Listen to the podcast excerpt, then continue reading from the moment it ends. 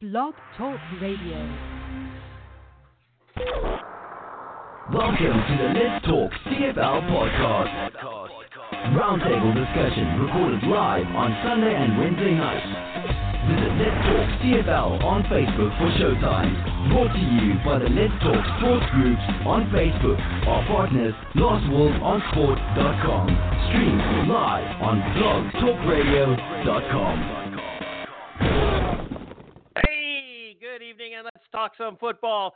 It's Let's Talk CFL podcast, episode number 378. I am your host, Christopher Jones. We're going to talk some football tonight. We're going to try, anyhow.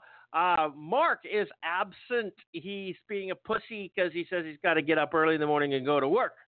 Uh, Phil still uh, got is on a leave of absence. Uh, Chris, we haven't heard from in a decade or two. And Will is down in Vegas, and for some strange reason, he says that he's going to be late for the show. I don't know. It's the same time zone as BC, so he should be able to figure things out. So, but he says he's going to be late, so he's late. So it's just Charles, myself. We're going to talk some football. Uh, it, we're going to try to talk some football. Charles did, you know, he's an avid fan and everything else, as I am, as we all are. Who, why the hell would you be doing a football podcast if you weren't? But I kind of had a disturbing evening Thursday. Thursday night, I didn't get any sleep. I didn't sleep like one minute. I just was awake all night. Something was bugging me. I couldn't figure out what it was. Something was wrong, and I had no idea what it was, and I didn't get any sleep. And I get up at like 4:30 in the morning, four o'clock in the morning, and to be at work for five. And uh, and I and uh, I am at work, and I'm just dragging my ass because I haven't slept at all since four o'clock the previous morning. And I get a text that says my mother's in the hospital, and it like whoa, slam me aside the head. And uh, so you know, I worked, I, I finished my shift, then I jumped in the car, drove down to Vancouver. Uh, saw mom in the hospital. She's doing okay. She's doing good. Uh, you know, she's 89 years old. She's doing as good as she can for 89 years old, right? She's probably doing a lot better. And uh, so that's all cool. And then I jump in the truck and I car. I drive back home.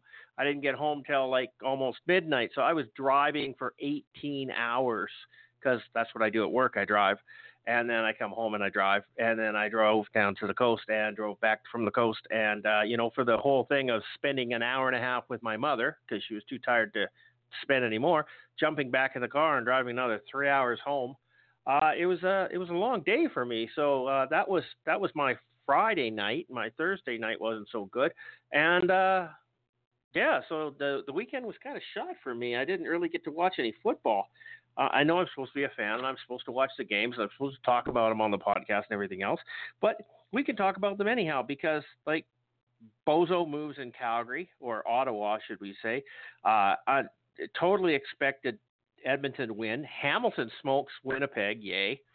And uh, BC got pummeled.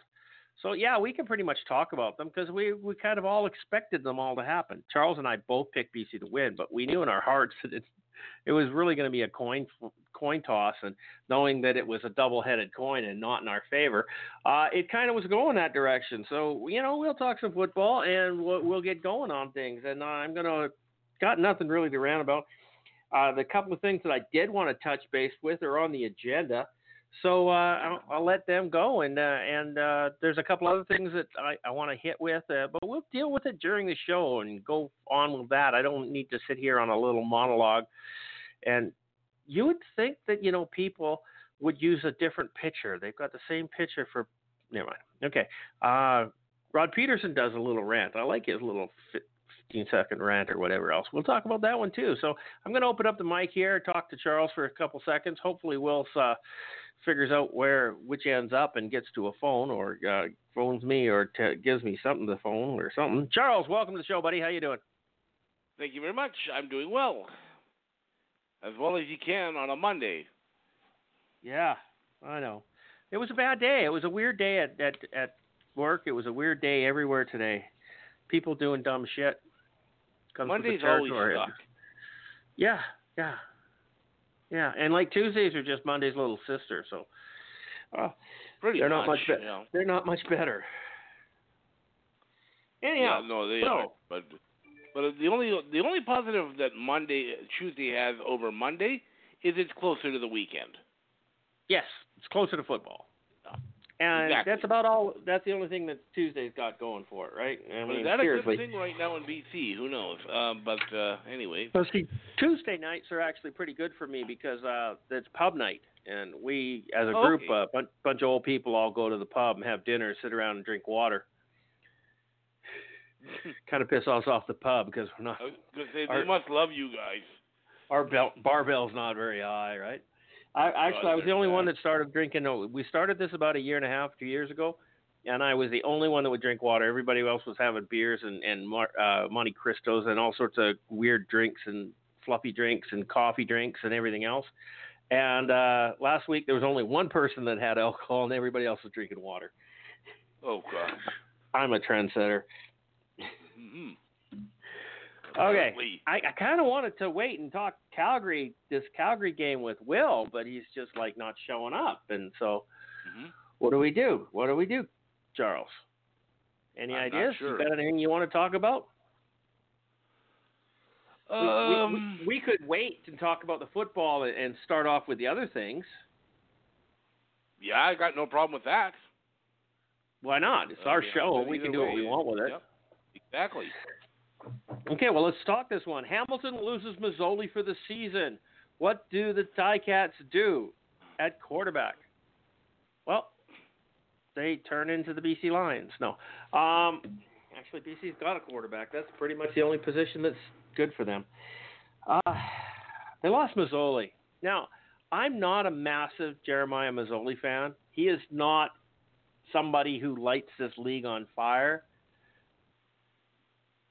but he's consistent. He consistently plays respectable football. He's kind of like Matt Nichols, right? He's not going to go out and win you the big game, but he's not going to lose you the big game either.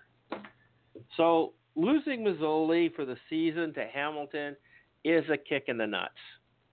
No, no two ways about it. Because nobody really developed their backup quarterback to do anything spectacular. So what what do we do? What what's Hamilton to do here, Charles? And Will just gave me his number, so I'm going to phone him. Well, there's been some crazy um there's been some crazy rumors over the weekend. There's been names popping up left and right. Darian Durant was a name that uh, popped up. you Uh, kidding me? Yeah, I'm not kidding. His name came up. Um, My my Drew bad. I didn't put him in the room. came up. That's okay. Who, who, what But- other name? Right. Drew Willy was another name that popped up. Oh, he's a coach somewhere, isn't he? Um, yeah, you hear he me is. now? I Yep. can hear you, Will. Do you hear anything else? Yeah, I hear a casino. Oh, okay. Is it is it deafening or is it okay? It's pretty loud. We could probably make do. Okay. We could make do. We'll just keep you on hold, or you just keep yourself on hold when you don't want to talk. I'll just I'll just I'll just mute myself. Okay. So there, he muted himself. He muted himself. Yep. So yeah, so uh, what what were you saying there, Charles? Well, I I was just commenting on the names that have popped up. Like I said, Drew Willy's name popped up. Darian Durant's name popped up.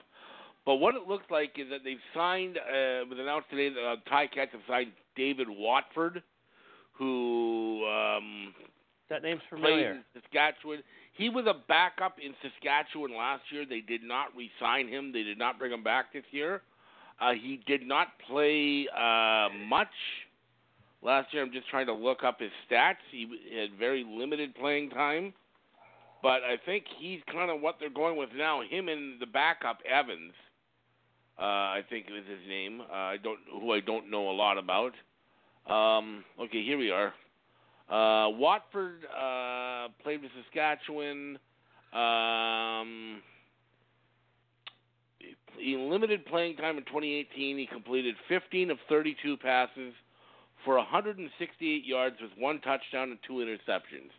That's really this guy's only um, real professional playing uh, time. So, I mean, I guess they Uh, see potential in him. but I hope they're not uh, paying him a lot. he's- I don't know what they're paying him, but uh, I can't imagine he's much of a. Um, uh, he's not exactly much of an upgrade currently. So um, I guess that's what they're trying to go with, uh, rather than bringing in an established guy. At least for now, I guess they'll go with him and Dane Evans, who is the uh, backup to Masoli that came in last week after Masoli went down. He did not do a lot, um, but um, there's uh, I don't know. This is um, this is really really um, not a good. This is a bad bad thing for Hamilton. This has really kind of blown their season apart because they have him down and with no real established backup, it's going could turn into a very long season in Hamilton. Any longer than the season in Toronto or BC? Uh, well, they're going to be right there with it. The one saving grace is that Hamilton does have a pretty good defense, which Toronto Well, and BC do not BC seem to. don't. Yeah, yeah, that's definitely a step So- up. That could be their saving grace because, let's face it, they need one. They're, so they're still up high on the power rankings then, because like, whoa. Anyhow, For now, Pretty until weird. that defense gets worn out. we'll see what happens. I mean, there's teams out there right now who still don't have a number one quarterback, Yep. and uh, Hamilton just happens to be one of them right now. I don't know if Okay. Toronto's got a number two. Well, they got, don't have one. a number one or a number two, and I'm I'm Yeah. not totally sure Ottawa's much better. Yeah. Nor is Montreal. Yeah. Well, And, I like and, what and, Adams is and doing let's right now let's give the Riders one step up, but they're pretty close too. Yep. So A lot this of is like one of starting- the worst years for footballs that we've had in a while. a lot of quarterback going down. And I think Yeah. that the uh the play is um the play is uh bearing it out because the football hasn't been great. And when Football's you've got been I think terrible. when you think when you got I believe it's five uh quarterbacks starting quarterbacks out of the nine teams, that's bound to happen. Yeah, yeah, of course. And and and a lot of the other teams didn't even have quarterbacks. Oh, if, if you're counting uh, James Franklin being injured and Dom Davis being injured and uh, uh, Antonio Pipkin being injured, that come on, they they weren't Well, really starting quarterbacks to start you- with, were they? The only reason we I, I'm counting them is because they were the starters for the respective teams in week one, so that's kind of why I'm counting them. Okay. Okay. Yeah, I understand. Will, do you have anything to add to this? What's going to happen with Hamilton now that they've lost their number one quarterback, Jeremiah Masoli, and they're scrambling around looking for quarterbacks, uh, viable backups, viable anything? What do you got to say there, Will? amazing thing, you know, the most amazing thing is the quarterback who's gotten beat up the most is still Mike playing. Reilly. Mike Reilly, okay, and all these other guys are getting like it's amazing the quarterback situation is I mean, let's, let's face belief. it. With the abuse Mike Reilly's been getting, he's the toughest son of a bitch in football today, no doubt about it. He's got to be. Yeah, he should be dead. He should be dead. He should But- be. I would be. You know, and I've heard I've heard Dane Evans in Hamilton is pretty good. Okay, but what does pretty good mean? Does he have he's got potential? Okay. Um, Jeremiah Masoli has a unique set of talent, and I think that offense is, is planned around his unique set of talent. And I don't know what's going to happen or how well they're going to do. But once again, you know, Calgary's backup quarterback is doing pretty well. All right, he's what is he? Three and one, or three and two, or something like that. He lost. He lost to Saskatchewan. No, sorry, he lost to Hamilton. That's it. He, yeah, he, he's he's so four and one with a save. Oh, with a steal. yeah, yeah, Because really, and uh, Mi- Mitchell was 0 and 2 to start the season before he got hurt. right. Yeah, I know you were gonna say that, but I'm not gonna. I'm just gonna ignore that. Well, it's true. Um, Arbuckle came in and stole then, the game then, away. and then, but then my, but that. then my question, then my question is once again, Calgary loses their backup quarterback this year because he's going somewhere else next year, That's quite likely. right? So I don't know what to say. Okay, ahead, let's start off the let's start let's start off back up at the top. Segment one, we're going to do the Calgary uh, Stampeders are in Ottawa to play the Red Blacks. Uh, there's a lot of kerfuff going on on how this game ends by Ottawa giving up a safety, expecting Calgary not to come back. Is that what basically what happened? So they were up by four points. They gave up a safety, Yep. kicked out the ball. Calgary comes back, kicks a field goal, and wins the game. They hadn't scored a touchdown the entire game. Why are you afraid of the Stampeders offense? That's kind of what the bottom line has been here, right? Um, I don't really have a problem with what the call was. I really don't. Um, if, if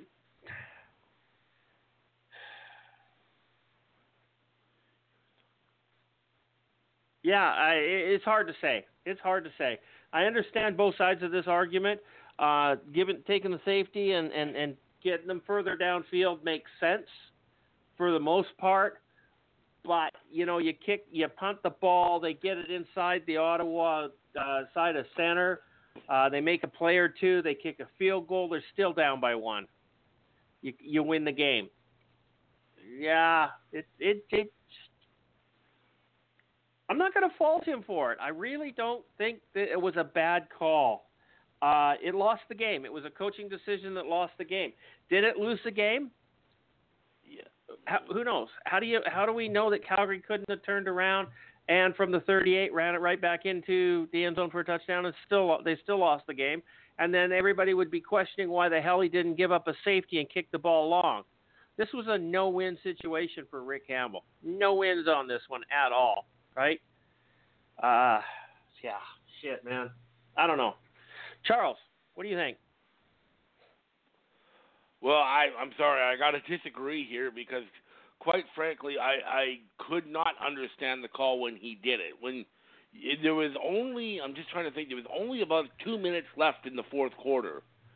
Your defense had been actually ex- excellent in this game, shutting the uh, Stampeders down. The Stampeders were getting nothing going on offense.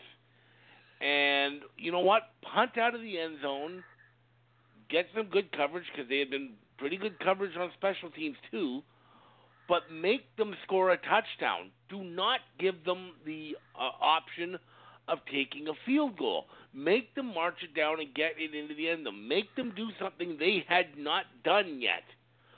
By kicking it off, and the Stampeders got a good return out of it too. They were already up at about the 45, 50 yard line, so they really only needed two first downs um, providing uh, the Red Blacks kick the ball out of the end zone and they have decent downfield coverage, they would have needed more than two first downs to get the ball down into the end zone. So this is what I didn't understand. I mean, I understand a lot of times when you're uh, when you're punting from the end zone. There's I have no problem giving up the safety at, at certain points.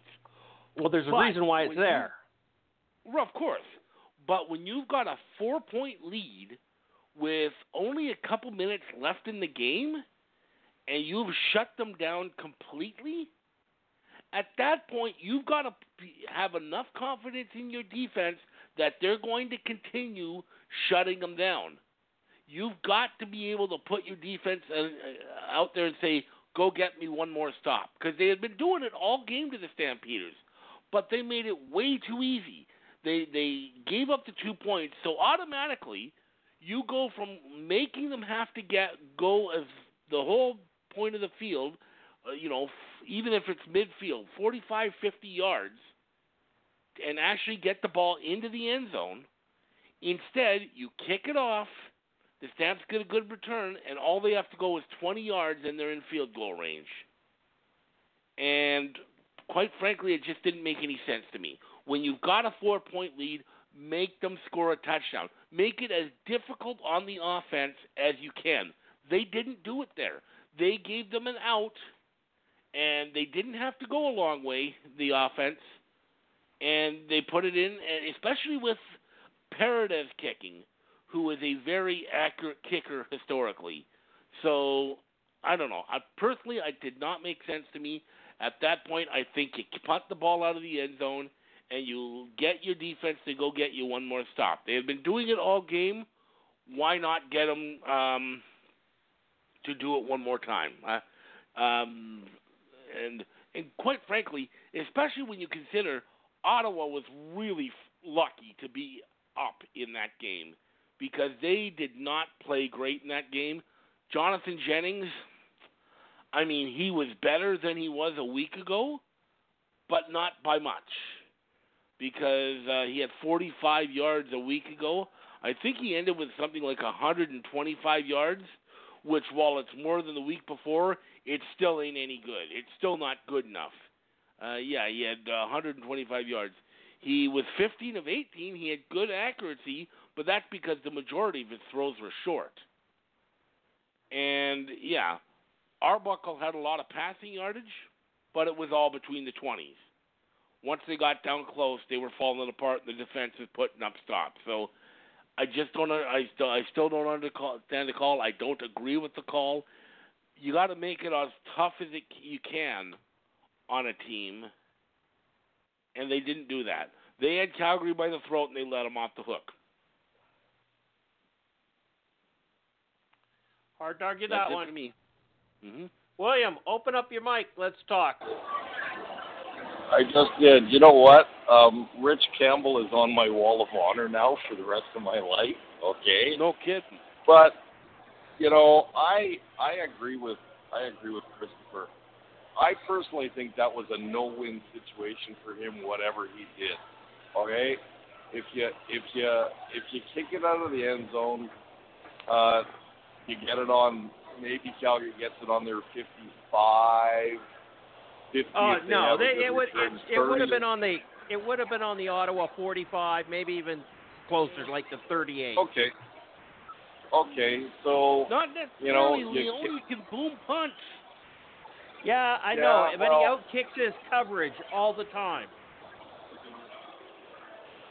and I know I still think Calgary the last four or five minutes of that uh, game was moving the ball quite well, and I guarantee you all of these teams have a score a touchdown offense or get in position for a field goal offense, okay? And Calgary would have just done something different. And yes, it's harder to score a touchdown than it is to score a field goal, but I still think Rich Campbell was screwed either way. Okay, so I don't know. I mean, he didn't get fired. It's not the worst call I've ever seen, but hey, that's why they play the game, right? And once again, all I care about is the win. So, so you know, I mean, It, it, it, ah, ah, ah, it's Cal- hard to it's hard to have make that, made that decision either way. You know, yes, Cal, you cannot underestimate the Calgary Stampeders at any particular time. I don't care how bad they are. You can never underestimate their ability to put the ball in the end zone. They hadn't done it all game, especially damn, they would do it in the last second just to piss you off. I mean, especially Calgary, like I've said before, are a young team, and they're just finding their way right now. And you know, they've made some pretty stupid. They, they've done some pretty stupid things where they should have got points and they haven't. But maybe this could have been one where they did get the touchdown. Who knows? Who knows? I mean, I think Calgary still has a belief that they're going to score every time they touch the ball. So, and I guess they did. So, I mean, in reality, maybe if he didn't want to make that decision, his team should have played better. Because Calgary, Calgary played, in my mind, they were ugly the entire game. Both I mean, they were doing well. They were doing well, and then they'd get penalties after penalty. They had two. Uh, what's Christopher's favorite block? Two crackback blocks. One got called, and the other one didn't. I think the one was a legitimate call, and the other one was was debatable. So, but yeah, I mean, bottom line is they won. That's all I care about. And Rich Campbell still has the job, so I guess either way he made the right call. But his team still lost. So, Well, I mean, Go they ahead. did come out and uh, well, who was it that they, uh, Marcel Desjardins was was asked about this, and he says that they've had a talk internally about what happened in that game, and that we all need to make better decisions, and that was one of them. So and I, maybe I guess he didn't should like it. Maybe he should listen to his own advice and maybe find a decent. Sorry, guys, find a decent backup quarterback. We're a decent Yeah. starter. Jonathan Jennings, I'm sorry. Yeah, sure. I mean, Jonathan Jennings did not look good in that game. He looked better than the week before, but not much. No, he that didn't. doesn't say right. anything. No. No, no, no. And I, I and once again, I think Calgary is just trying to find their way. And you know, Dave Dickenson has them to the point where if they peak at the right time, it could be scary.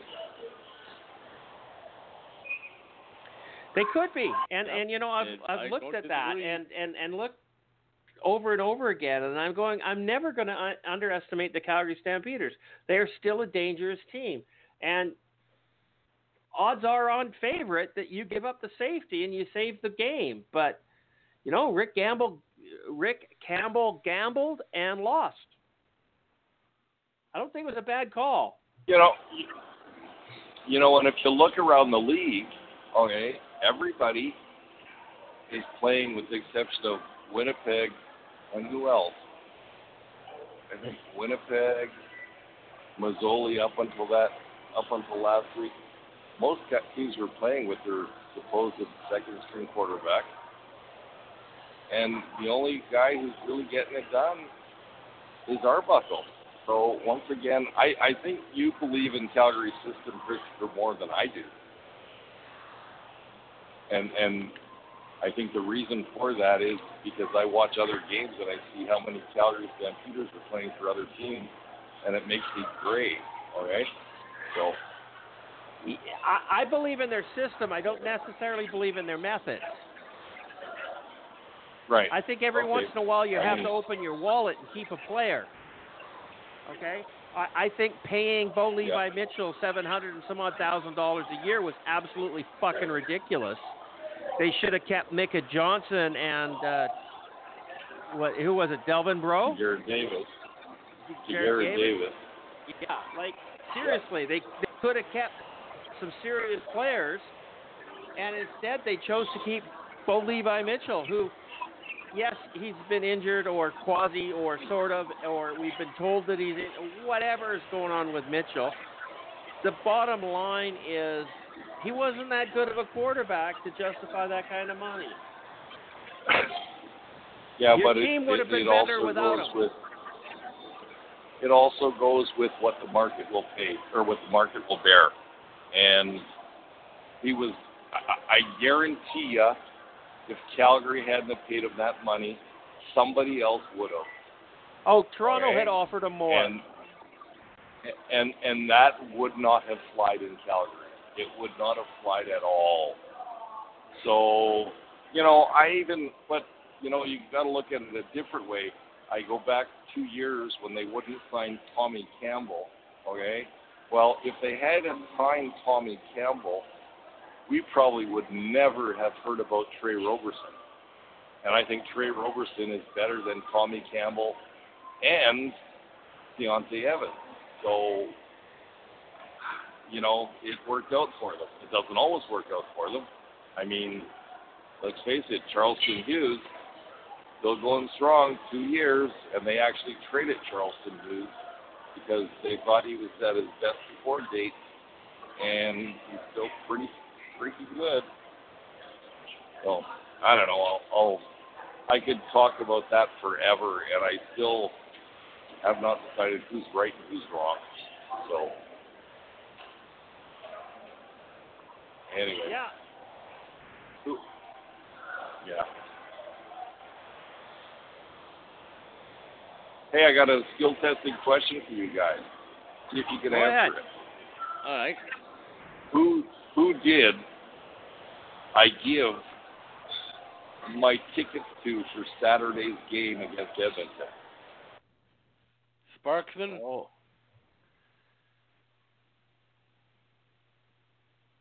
Or I'll say Neil Kroll. Charles wins the door prize. Aha. First answer was right. The first okay, uh, answer? Sparksman. You gave it to Steven Sparks? First answer. Huh. Yes, sir. Wow. You know what? I, I thought Steven had He's his a own football. ticket. No, no, he he gets tickets from his boss on a regular basis. He doesn't have his own ticket. Oh, okay. So, and you know what? I'd rather put a guy who I know is not gonna get crazy and who would appreciate the football game. So, well, there you go. there Okay. you go. I'm such a wonderful guy. Who won? Who won? I'm not On the game pick. Oh, The the game. Okay, so the final score was Calgary 17, the Ottawa Red Blacks were 16. Uh, Phil and CJ both picked Ottawa to win. Out of there. Mark or Will, Will, the Calgary Stampeder, he picks the Calgary Stampeders to win. He's out by 21 points. Mark and Charles both picked Calgary to win, but we're out by 20 points. So it's a tie. Charles and Mark both get a big golden star. Yay! Hooray. Okay, enough of that shit. Okay, moving on. This was the only game I picked correctly. Toronto Argonauts traveled to the Edmonton Eskimos and proceeded to get their proverbial butts ah. handed to them. This was a absolutely disgusting, despicable display of football. They didn't get a rouge. At least Ottawa the week before got a rouge.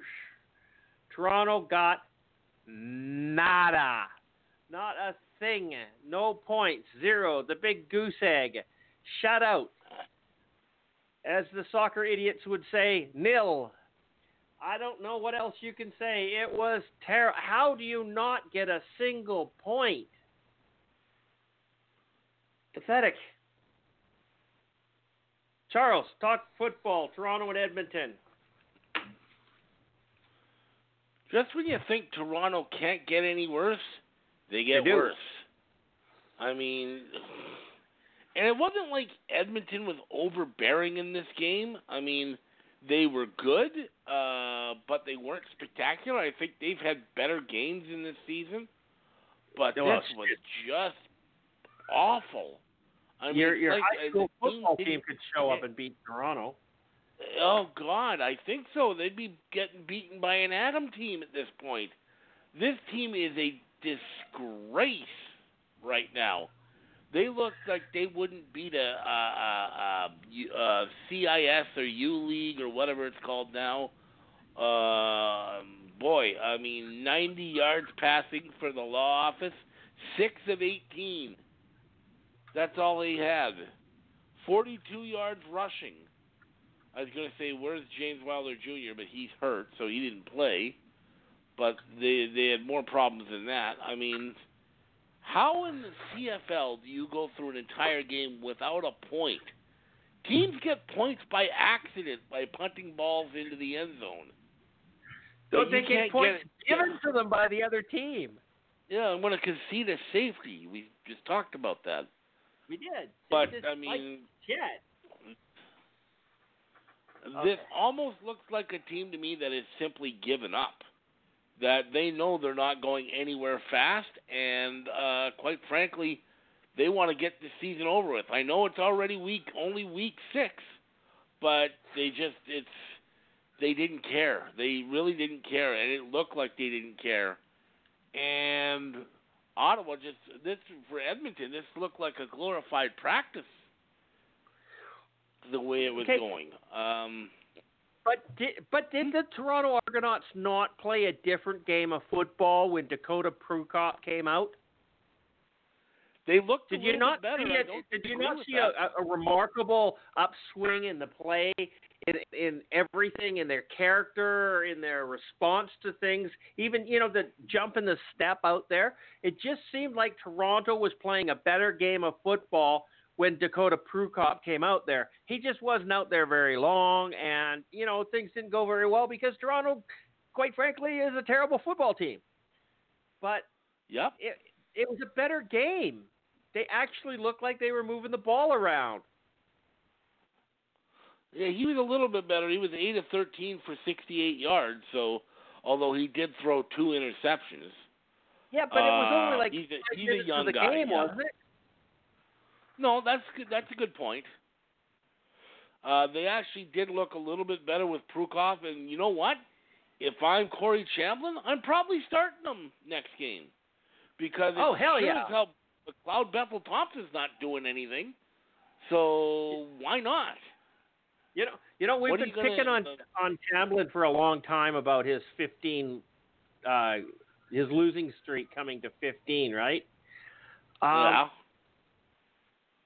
I, I'm, I'm reading uh, uh, uh, what Rod Pedersen's uh, little rant, 10, thing, 10 weekend things. And look at the quarterbacks that Chamblin played with. Oh, he's with. got nothing. He played with Darian Durant for half of one week, okay? Kevin Glenn, Tino Sunseri, Brett Smith, McLeod Bethel Thompson, James Franklin, and Dakota Prukop. That's who he's had for quarterbacks it's over the last 15 games. And he's 0 and 15, and we're laughing at him. But Mhm. shit, did he actually have anything to play with? No. Nothing. No. You know what? I don't. Uh, I know they're like zero and six now. I guess it is. I don't put this on Corey Chamblin. I'm sorry. I put this on Jim Popp. He this Wow. is his team to build, and he's put built uh, a team of crap. Well, I mean, shit, the same thing can be said about Ed Hervey then. And it is. I I I think that I I would say that too. But Yeah, I mean, this team 100% is is a uh, mess. BC is on It's- in, in, in yeah. it's sad. You've got the two biggest cities in Canada, and both of their football teams are garbage.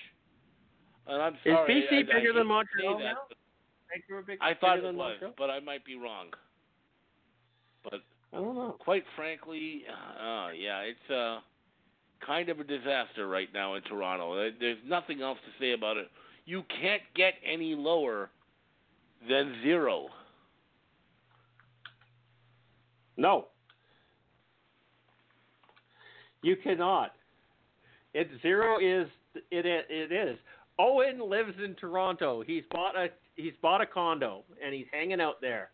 And is it going to happen? Uh, no, no. Montreal's still the second largest city. They're three and a half million people, where Vancouver's two point two.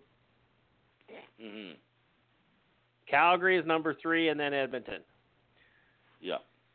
Together, Edmonton and Calgary don't make Vancouver. No. Okay. So anyhow, Toronto, Edmonton, Willie, crack open your mic there and tell us what you're talking about. Would here. would would would any of us last year have thought that there could be a worse team than Montreal was last year? And these guys are worse than Montreal was last year.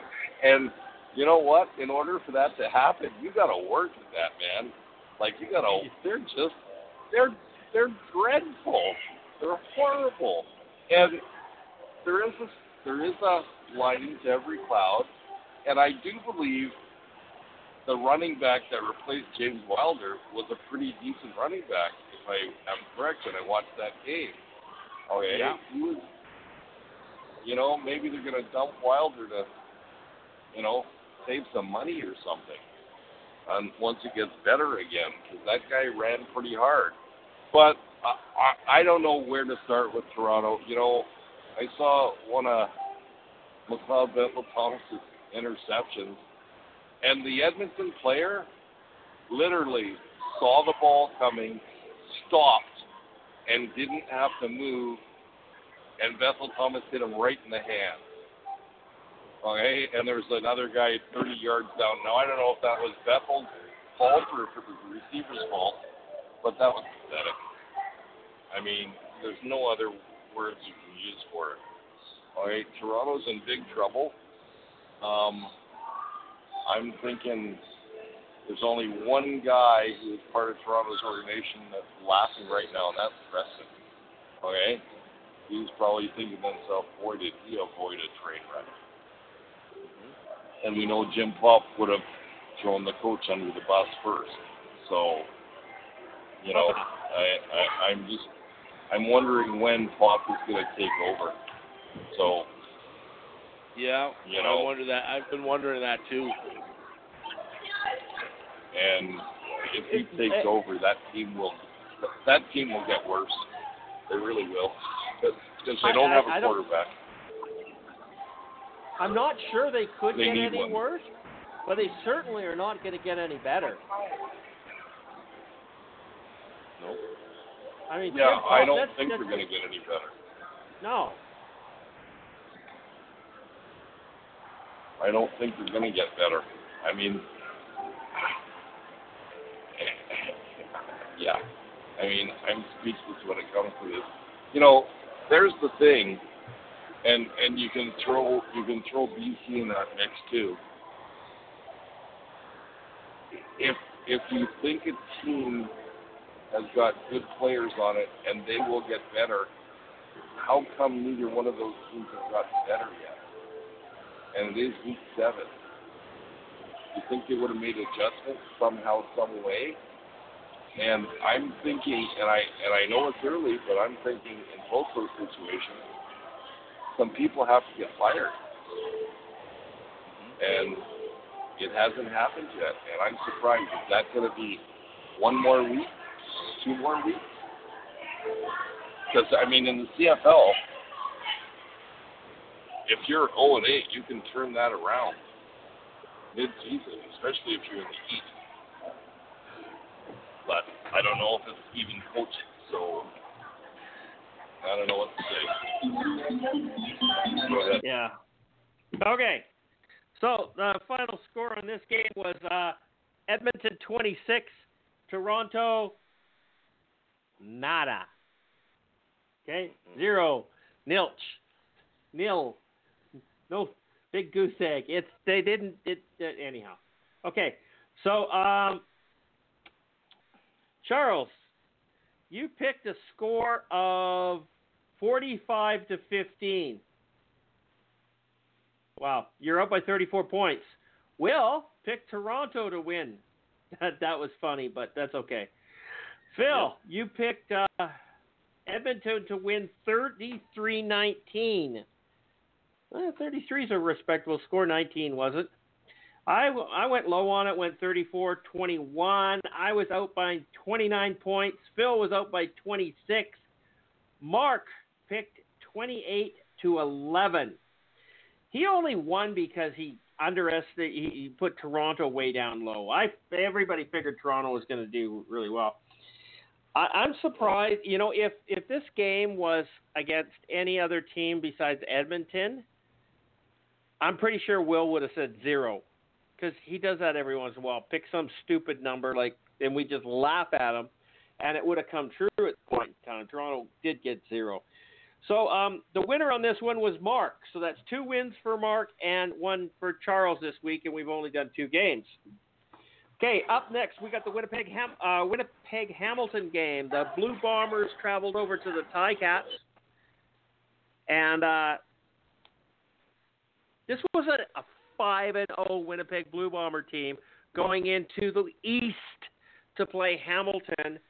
And oh, this was going to be an absolute cakewalk, slam dunk. Hamil- Winnipeg is planning the parade route.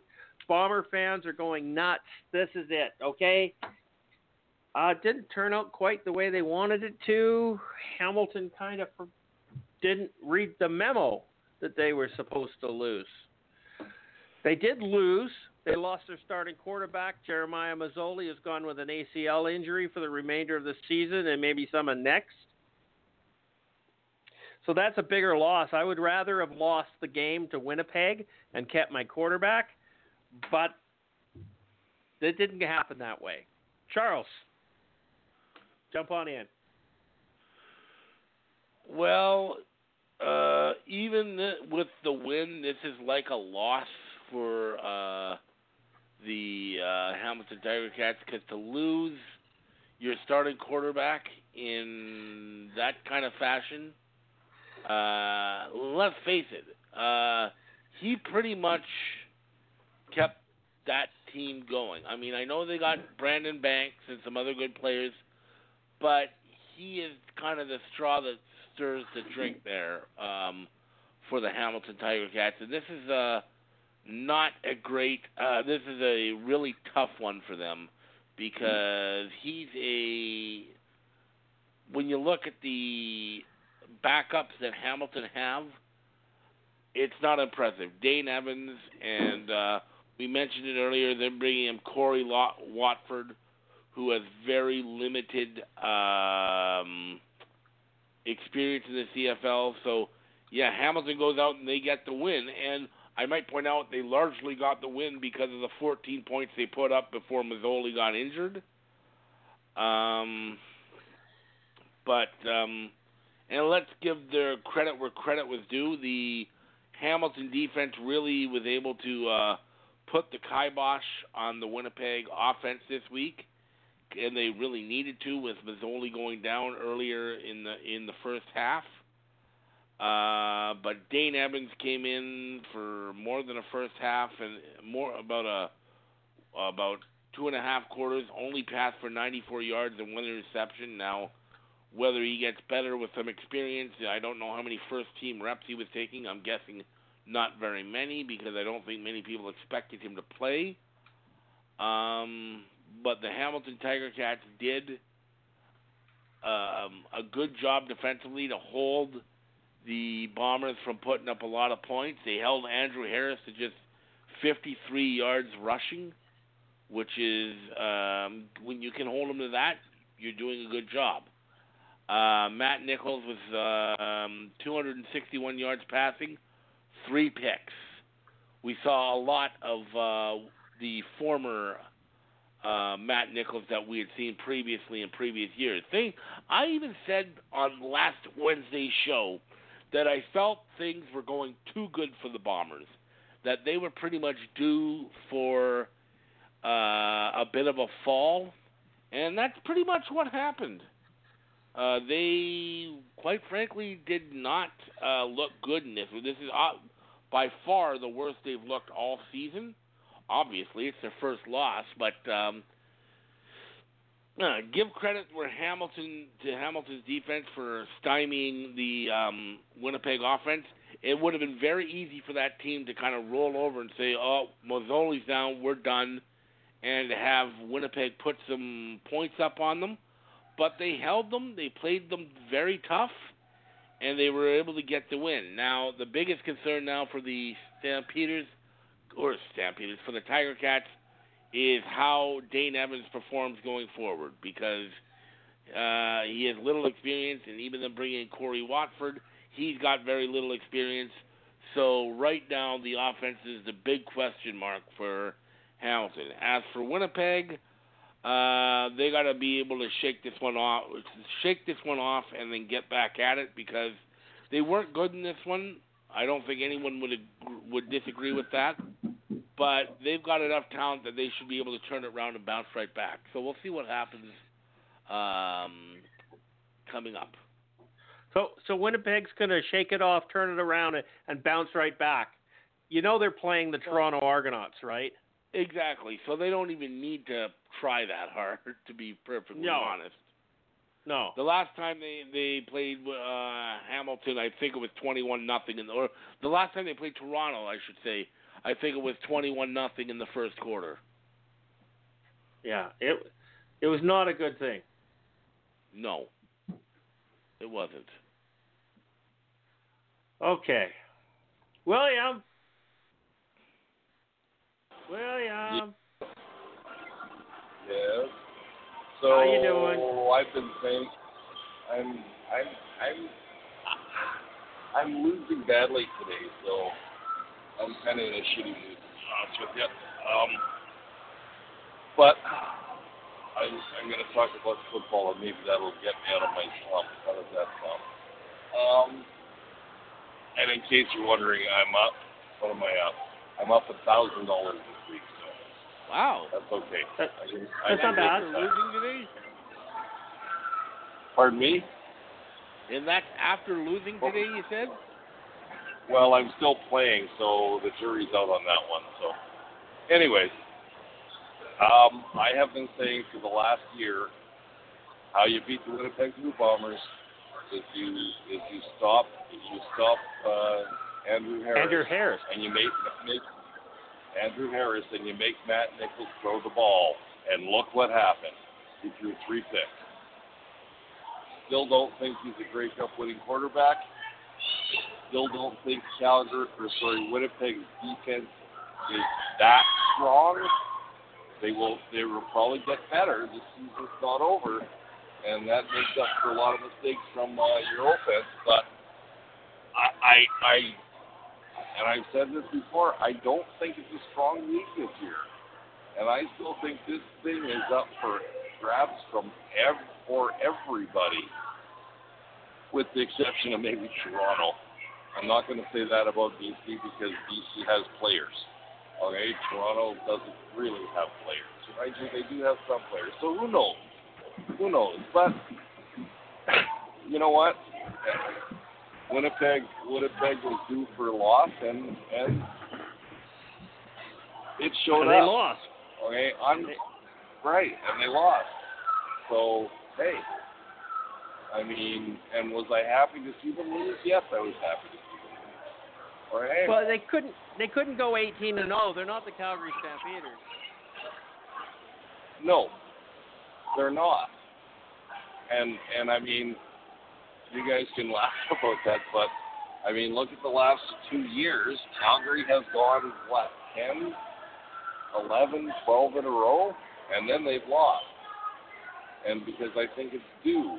When you're talking about losing your sixth game of the year, I don't know how good they are. So,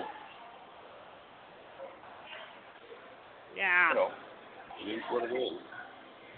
It is what it is. Okay. So the final score was the Hamilton Tiger Cats 23, the Winnipeg Blue Bombers 15. Okay. And uh, so here's what happened Charles, Will, and Phil all took Hamilton to win. Mark, being a Winnipeg Blue Bombers fan, took Winnipeg. CJ, myself, because I've lost so many freaking games this year so far, I thought I would play the odds and not go up against head to head with Charles, Will, and Phil. I'd just go straight up with Mark. And I could, you know, potentially steal one here. Well, no, because Winnipeg didn't win, so I didn't do that. Uh, Will, you're out by 21 points. Phil, you're out by 20. Charles, you get the second star for the week with 13 point spread. You picked 27 24. Overestimated both of them by a combined No kidding. score of 13. Me and uh, Mark Everybody- are having a battle this week. Well, you're both tied. Yep. You're both tied. Okay? Comes down to the final game. Saskatchewan Roughriders traveled west to the Lion's Den and found a bunch of kitty cats. I am so embarrassed to call this my football team, but they are my football team. Win or lose, inside or out, I don't care. I'm a BC Lions fan, and I don't give a shit. And you know what? My team loses, so what? It doesn't affect me. It doesn't bother me. Tomorrow I'm going to wake up and everything is going to be fine. It's got nothing to do with football. November comes and goes, and then we're in the off season. And you say, next year's our year. I starting to sound like a Browns fan now. Or or should I say a Bombers fan because they've been going 28 years without a victory. Ah, this didn't look good for the BC Lions, let me tell you this. I I did not watch the game. I I was not I was uh, busy working on the ranch as I usually am. Four o'clock games suck for me. I'd much rather have a seven o'clock game and then I can at least get in and have some food and sit down and eat. But four o'clock I'm still working my ass off. So I got almost the way all the way through this game without my phone, without my iPad, without even knowing what's going on in the game. And I text Charles because these guys are texting back and forth on on, on our our uh, group chat and I'm ignoring them. I'm not looking at them. And I text my buddy Charles here, and I say, "What did I say, Charles? It was something like, uh, is this game? I I don't know what's going on. Is it the game worth watching?" And his he gave a one word answer. Here's what I said. I have not heard what yep. happened in this game yet. I can watch it on demand. Anything other than, is it worth my time to watch? And he goes, Nope. Nope. And I responded with another one word, fuck. and he goes, I said that word many times today at the game. yeah. So it did not, it wasn't a good game. It was uh, kind of embarrassing. And uh, BC Place used to be a place that was a dangerous place for teams to come and play. Now it's a doormat. It's a holiday for teams now. Yeah, that's just absolutely disgusting. BC falls to one six, going on to a bye week. The only good thing about being on a bye week is we don't lose. Okay? Pathetic. Charles, you were at the game. Am I right? Oh, Am God, I wrong? I can you add, can you add to what I just said? Well, there's not a lot to add because this game was garbage. Uh, it was completely embarrassing to be there. It was, especially when there's with all these other uh, guys there wearing green and having watermelon on their head, and they're sitting there jumping up and down, and I'm just sitting there sitting on my hands basically because my team's not doing anything. It was really, really a tough game to be involved in, to be at.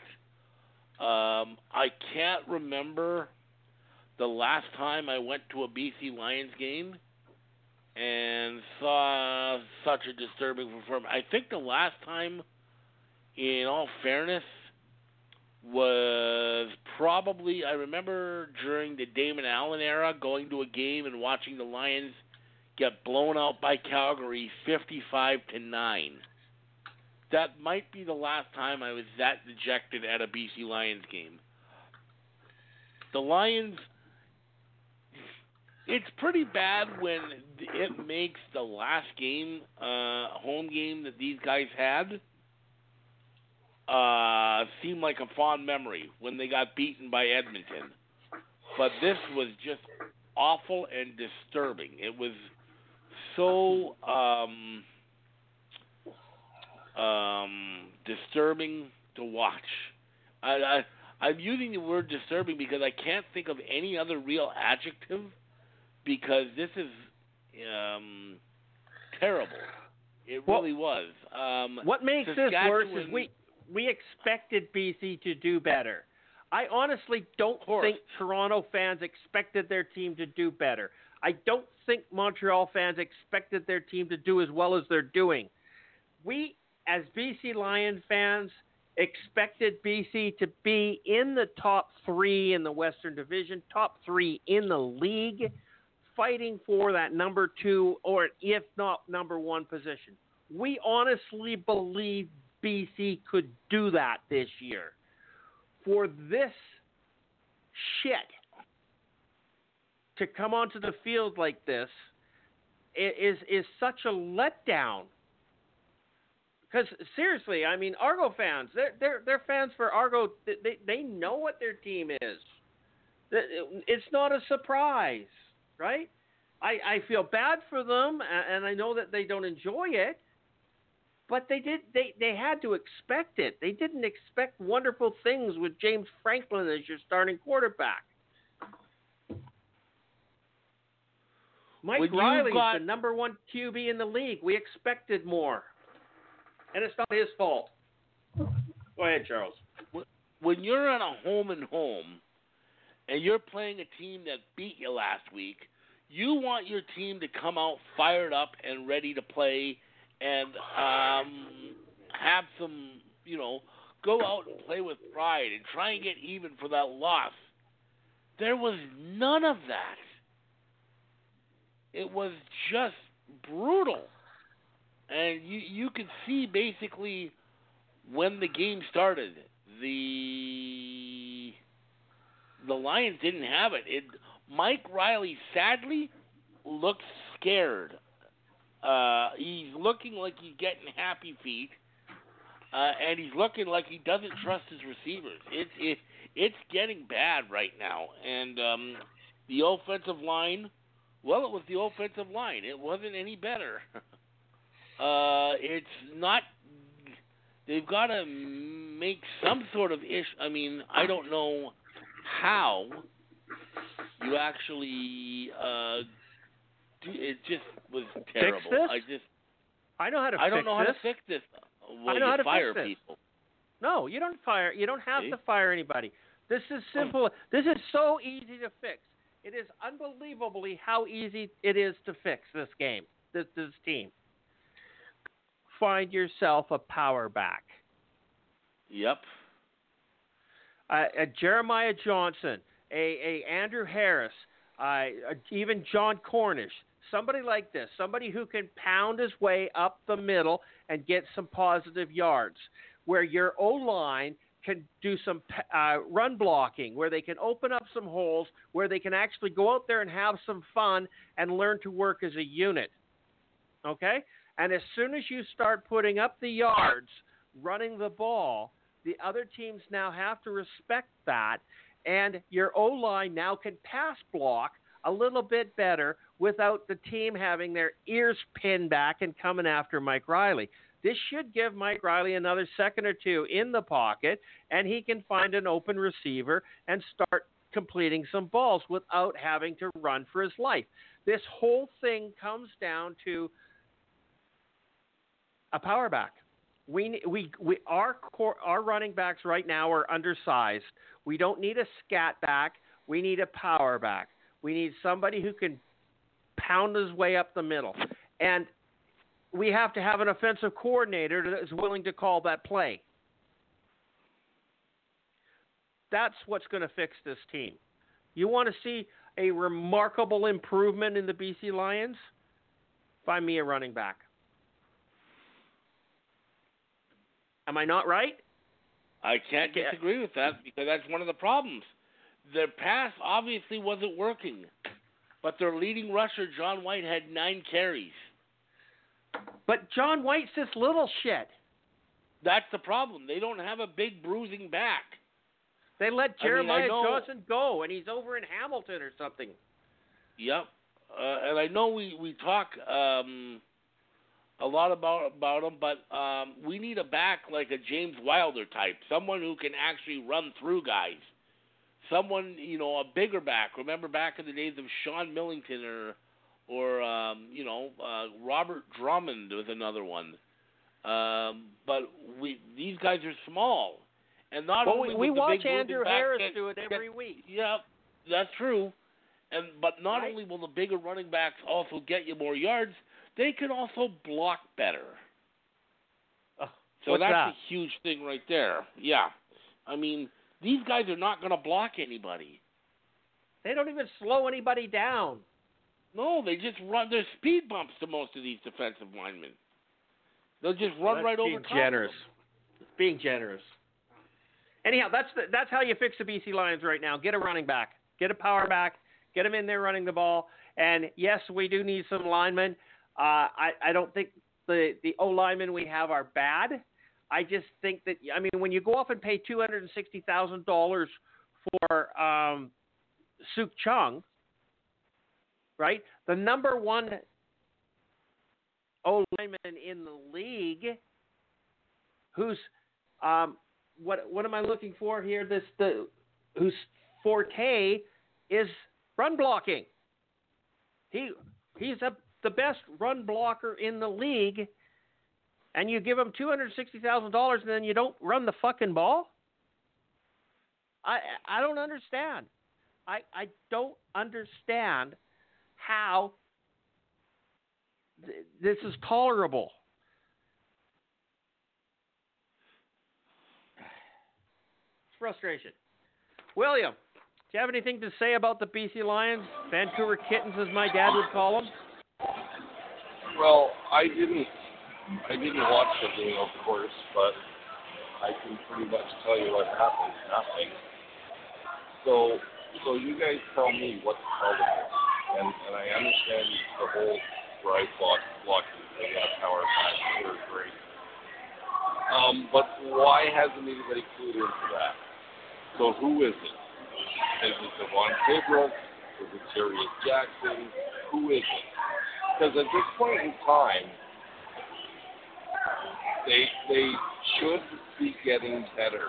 They are not getting better. It's the same thing week in, week out. So is Devon Pedro over his head? I, I think so. Is Jarious I- Jackson? That's the fir- first time I've actually Jerry- said that. yeah. Is Jarious Jackson a shitty coach? Yes. I mean, um, We've said that before this year. You know, if if something like this happens, I guarantee you, if you're Dave Dickenson, to make his team better. Okay, everything, and it just, I just don't know if these guys are over their head or what the hell's going on. But once again, I'm thinking, you know, a couple more games and something's got to happen because you have potentially the best 1A or 1B quarterback in the CFL, and and you know, let's give him a team to play with before we make uh, you say it's him. But I I really I, I there's only one way you can go right now, and I think it's coaching. So Well, that's there's not much to say. I was also going to add.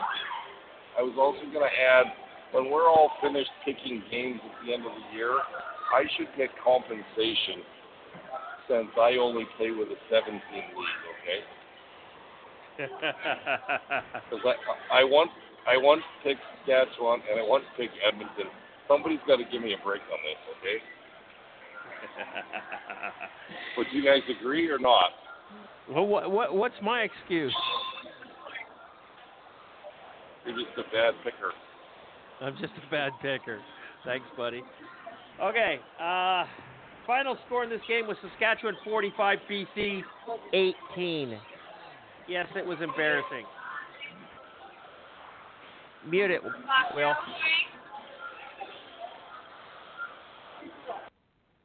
Thank you.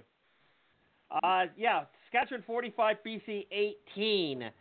Charles, Will, and Christopher picked the Lions to win. We're losers. It came down to Mark and Phil, uh, 28 27 for Saskatchewan. The the Rider fan was out 26 points. The Bomber fan picked it 23 20. By 24 points, Mark gets another star. So, Charles, Mark beats you this week three stars to two. The standings for the year so far Phil, Charles, Mark, seven. Will, five. CJ, one. I'm not going to pick another game correctly until Did I mention bad pickers? Yes, you did. You mentioned bad pickers. but I'm not going to win. I'm not going to pick another game correctly until BC Lions win another. Once they got two, then I can get two. I said I, I'm there for the distance. I'm there for those boys. I, I, I right alongside with them. Okay, big deal. Lots of things. Okay, uh, we're gonna do something. We're gonna spin this one a little differently. I got. Uh, I don't know who the hell he is, but I got John Turner on hold. Uh, he's asking questions about the CFL. I think he's an American, and we may are end up fighting with him, but that's okay. Um, we'll see what happens. And uh, I'm going to bring him onto the show here, and we're just going to see what he has to say real quickly, and then we're going to uh, continue on with our agenda and uh, complete our show. Uh, John's been on hold for a while, so I opened up his mic here. Hello, John Turner. Hello. Who how are, are you? Who are you? And I tell am us about John you. Turner. You got it right. I, I'm John Turner. You got it right the first time. Thank you very much for having me. How are you this evening? I'm I'm doing okay considering. Well, you know, I've had a shitty weekend and a lot of things going bad in my life, and you just roll with them. Uh, the only John Turner I've ever known before was the Prime Minister of Canada, so that's probably not you, right? No, and it's funny because he doesn't sound black. Most of the other John Turners you will find on this planet are indeed black and probably are over six feet tall. But I am not one of them. Yeah, I was just gonna say you don't sound black. No. No. But that's all right. Moving along. Uh, so let, let's talk about this quarterback situation in Toronto. And yes, I am an American, and perhaps we will fight. But they brought in Franklin. They traded for this guy to to learn under Ricky Ray. Ricky Ray gets hurt before Franklin can learn a single thing, and then they thrust him into the starting lineup and expect him to play at a high level it, it, then then it's the Mickey Mouse Club between him and Bethel Thompson. You know, back uh, back and forth. These two guys, uh, who's a career backup, by the way. This other guy. Uh, now they name him the starter for this year. He gets hurt week two. Still hasn't learned a thing about football as a starting quarterback in the league. New general manager. Half the people in this planet you know, want the guy out of his job. The offensive coordinator won't move up into the booth and see the field from a wide range. Uh, how do you expect a young quarterback to learn like that? He gets hurt, and then you throw this career backup back in the back in the the game. After you bring in Walker to accelerate the growth of Franklin, now that's stunted because he's hurt. What do you expect from Toronto? I mean, you, we, know, nothing.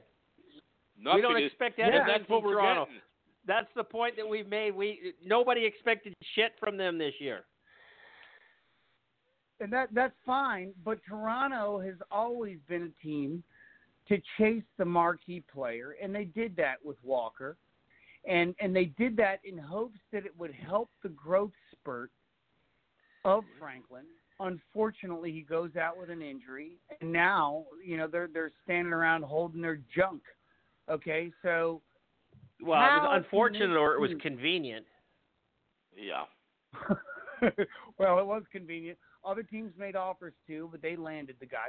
However how can you ex- you, say you expected nothing and that's great that's fine you had no expectations and you're not disappointed that's how life goes but what can the team do to get out of this cellar? All right. And well they got to get rid of Jim Popp they Yeah. have to fire Well, the GM Well, I agree with you there, but who's gonna if he's the GM? Who the hell's gonna tell the offensive coordinator to get your ass off the field and move up into the booth where offensive coordinators belong? That'd be Well, Corey that's an- job as the head coach. yeah and that that's an Well, opinion as to where have the, that the offensive power coordinator is supposed to be Does he have that power? That's a good question. Does Chamblin As the have head the power he to say, "I need this guy off the field, and I I'm sick and tired of smelling his bad breath. Get him off the field and get him up into the booth where I think he belongs." but but see that's your opinion You're That's right. not it is. necessarily the opinion of all offensive coordinators. A lot of the offensive coordinators want to be on the field where they can communicate firsthand with the quarterback, with the players, with everything else, and they have their assistant in the spotters booth. Right. All right, now how And many that's why they have a many- headset. Let's, correlate those guys to Grey Cup championships. How many Grey Cup champions at offensive coordinator stand on the field? Can you answer me Most that? most of them. It's the norm in the CFL. Okay, that's most- that's fine and dandy. But they're losing. They're 0 and 8, so it's time for a change. 0 and 7, Well, 0 and they're- 8, they're- 0 they're and 100. They're oh, oh and 0 and six. 6. Let's not make might as well be 0 and 5,000 because they're playing terrible and they need to change some things. So, from my perspective as a coach, and by the way, I do coach, maybe not at the CFL level, but I coach football, and it's tackle football at that. I think offensive coordinators need a bird's eye view to see what's But really and- going and on down there. I, I'm not arguing with you. I'm just saying that, that that's that's an opinion that that this guy cho- chooses not to do that. Um, I I do have a question for you though. Why do you have this You hard on for for me, Toronto Argonauts? Because most of us don't give a shit. Yeah. Well, uh, well, that, that, that, that's the whole thing. I love an underdog. Okay, number one, I love an underdog. But number two, That's- I've only been to three CFL games in my life. I've only been to Montreal, I've only been to Ottawa, and I've only been to Toronto. And I love the fact that they've got a lot of young, exciting players on the team that have the potential to be a, a great team again. Unfortunately, they just can't put it together, and they have a really likable coach. I met the guy. I talked to Who? the guy. He's got common sense. Are you talking about Corey Chamblin? Well, yeah, I mean, Are, you are have you talking about Corey. Chamblin? I only He's met the- the guy one day in my life. He he's He- he he's seemed like a he's good guy to me. he's bordering on setting a league uh, hist- record for history of the losingest coach in history. Mhm. Okay, Okay, all right. he's I- about I- I- to yeah, set this but- but- record. I, you- you're right. You're absolutely 100% correct. I live in Washington, D.C., that has piss poor ownership at the professional football level, and every coach that walks through the door here is set up to fail. So is it a matter of him being set up to fail, or is it a matter of him being just a failure? And if he is just a failure, why'd they give him the job? Well, well, because Charles, go for it. I was just gonna say, yeah. I mean, set up to fail is set up to fail. You gotta, even if you're set up to fail with a bad team, you gotta at least get a couple of wins. And you know what? As a coach, you gotta try and make the most of what he's got. His team couldn't score a single point last week, and they're Well, trending uh, downward each and every week. Yeah, well, I, I, I'm going to have to disagree with you a little bit there that they're trending downward because I believe it all hinges What? on the play at the quarterback level. Quarterbacks are so valuable that if you lose your starting quarterback, the drop off from starting quarterback to backup quarterback is so great that you are almost DOA before you even take the field.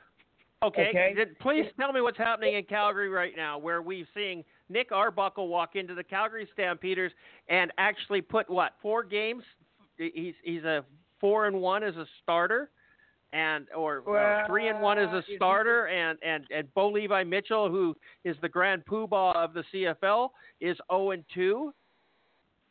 So Uh, you- I want to your your, okay, your argument okay, there is not not a hundred percent, is it? Well, well, j- let's keep in mind that team won a championship. Okay, very, very. No, no, no. In Only fact, the name did, did. but they The, the, the team's gone. they Only the lost names a lot there. of players in the off season from that team. A lot of them. Well, Twelve re- re- starters.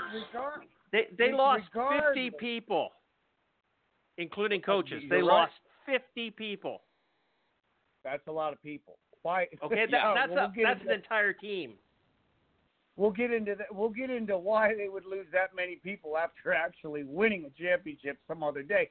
But what my point is is that if a team wants to compete and they go into a season saying this is what we're competing on the field with and this is what we're going to put out there as a product, why wouldn't they put their personnel, whether it be in the coaching uh, uh, uh, department or the player department in the best situation to succeed. You, you bring in a marquee wide receiver, okay? You've got some decent coaches, maybe not superstars, and not everybody's Vince Lombardi, okay? But Who? you've got some decent people in the organization. Yeah, I like that. That's a good one. But I really don't know who you're talking about.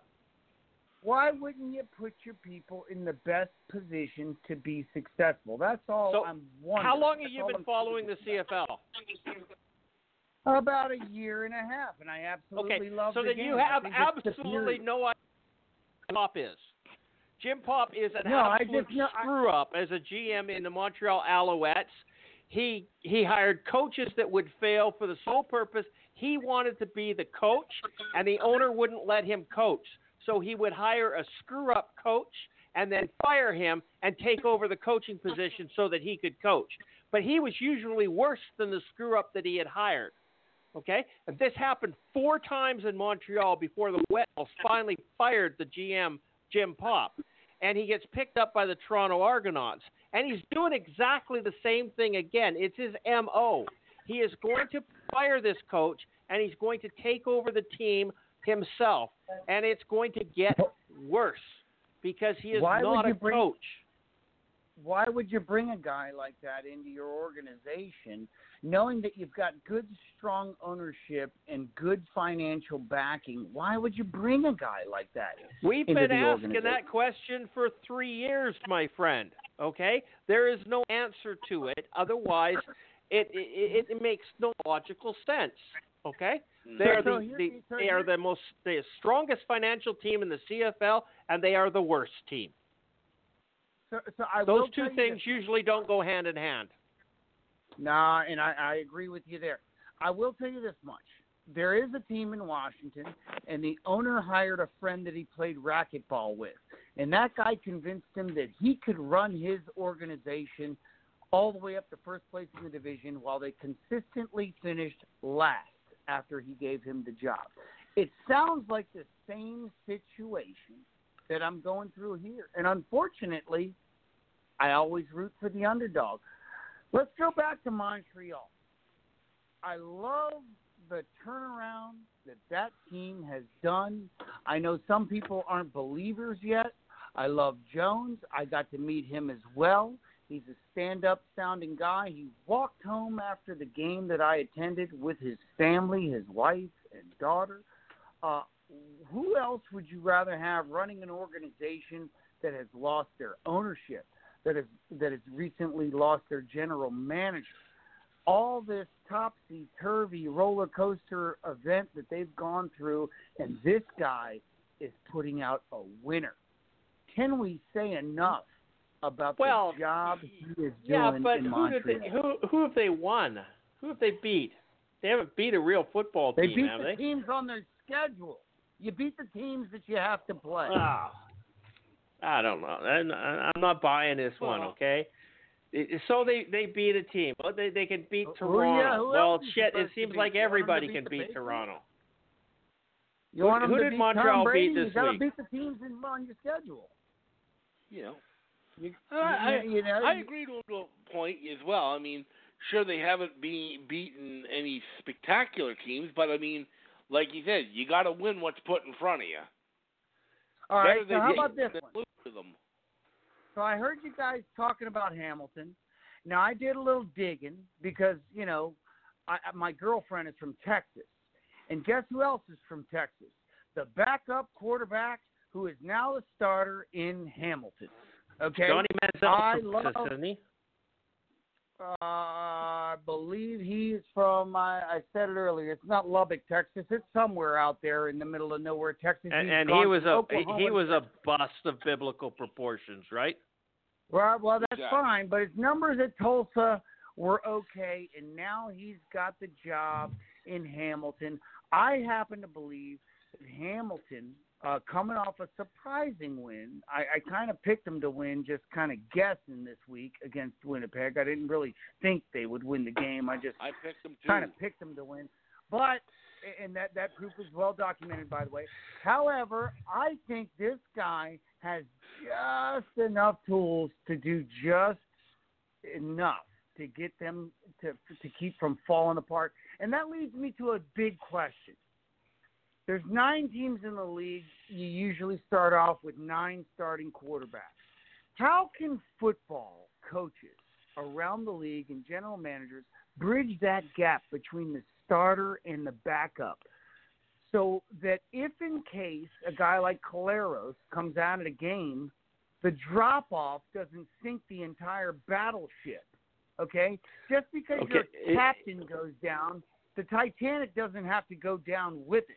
How can the teams prepare these other guys that are sitting on the bench, these Bethel Thompsons and these, you know, uh, Danes and all that other stuff, to get them more game ready? I mean, that that that's what football needs. How can it happen? Well, there's only one way you get game ready, and that's playing games. So you're either going to sit your star quarterback to give your backup some playing time, which doesn't happen ever, not even in garbage Yeah. time, right? Or you need a junior Yeah. league in which you can go and put these guys into, and that's not reality either. Okay? Well, there's So- a guy named Nichols who only came in during garbage time quite a few years ago, and then he's doing pretty good now on a team. No, that- he's not. Barely lost the game. Well, He's not doing not that gonna- good. His team is amazing. Okay? he's a he's a he's an iffy quarterback at best. team. he, he he's on yeah he's on an incredible team. He's got no he's, there's no sheer talent in there. They, they're calling him a, a he protects the ball. Well, he doesn't throw the fucking ball. Okay, he's got the he's got the least amount of throws in the league. Yeah, he doesn't throw interceptions because he doesn't throw the ball. Well, well, let's talk. Well, let's talk. Okay, that's fine. Then that means that he's in a pretty good system that's setting him up to succeed. So we talked about Right. systems. You guys talked about systems a little earlier. Winnipeg has drafted back-to-back offensive and defensive linemen this year in the first round. I love it. I love smash mouth, big body football. I think it's the cornerstone to any team being successful. That is exactly what it looks like. I believe your team is missing in BC. Some big boys. How No can they? Yeah, but you don't draft those. You go buy them. Well, they drafted them, and they're they've only lost one game. Uh, You know what I mean? They, they haven't even seen the field. The big boys that they drafted haven't even gotten on the field with a map. Yeah, You know well, what I that's mean? the So- so, point. That- This is you've kind gotta of the point. They're not even there yet. Oh. Well, you're right. You're right. You're right. But they looked beyond that and said, you know what? We're going to need these big boys down the line because that's what wins you football games. Whereas I think right now Reilly, who I love, I love the guy's skill set. I love the veterans around him. They should be much better than they are right now, record wise. You think? Okay, I, I I think so.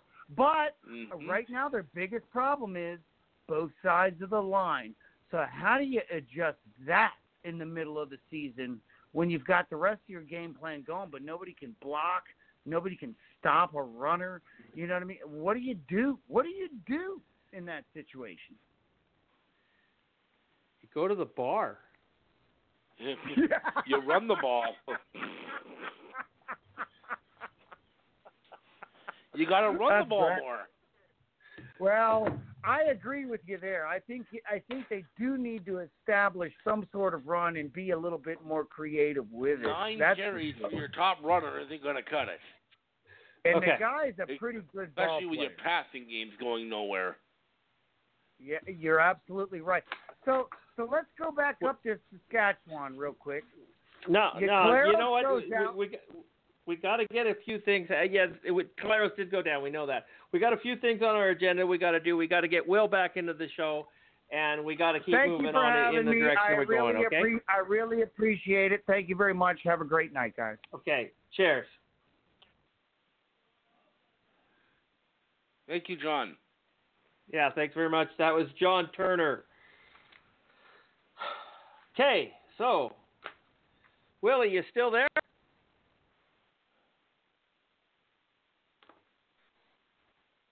Yeah, I'm still here. You're still there, eh, buddy? I'm I'm got a big question. I, I'm exhausted. I'm exhausted from that conversation you just had, but I'm still here. You still there? Okay. Okay. Uh, Craig Dickenson I- I- comes I- up. Go ahead. go ahead. No, no, go ahead. I'm not going to Craig. Dickenson comes out and wants all dangerous hits to be immediately ejected from the football game. Do you agree with this call? And is this not the pot calling the kettle black? Because a good chunk of the dangerous hits come from Saskatchewan Rough Rider players. I mean, I that that that that completely disgusting hit by McKenna Henry on the sidelines on Dom Davis comes to mind right off the bat. And, you know, like, what a hypocrite. You, you don't come public making shit like this when you don't even have your own own backyard situated properly. I don't know. Charles, what do you think on this one? Do you, do you agree that all dangerous hits should be immediately ejected? And what do you think of Craig Dickenson coming public and saying this? My biggest problem is is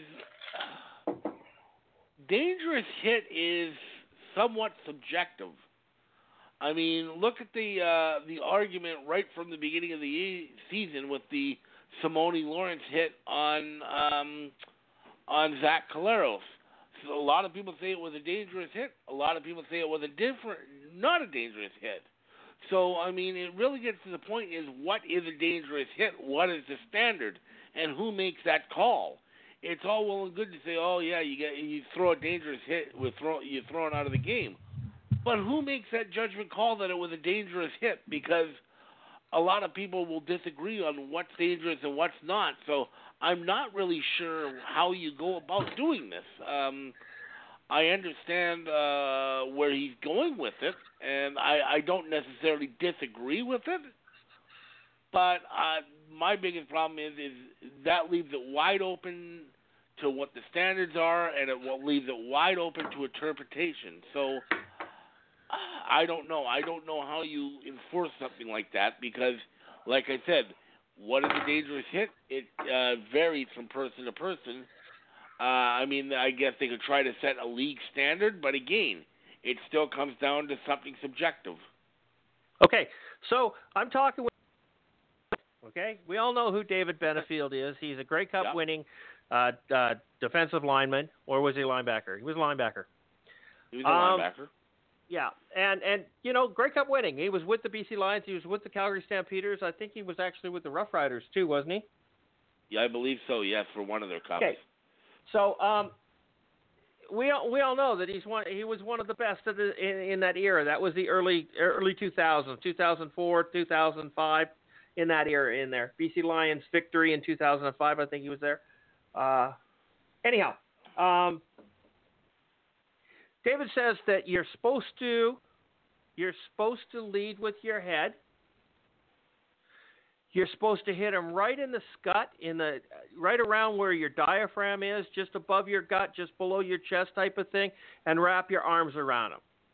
And I said, so that's exactly what Simoni Lawrence was done, except for the fact that the quarterback Zach Collaros hook slid just before that.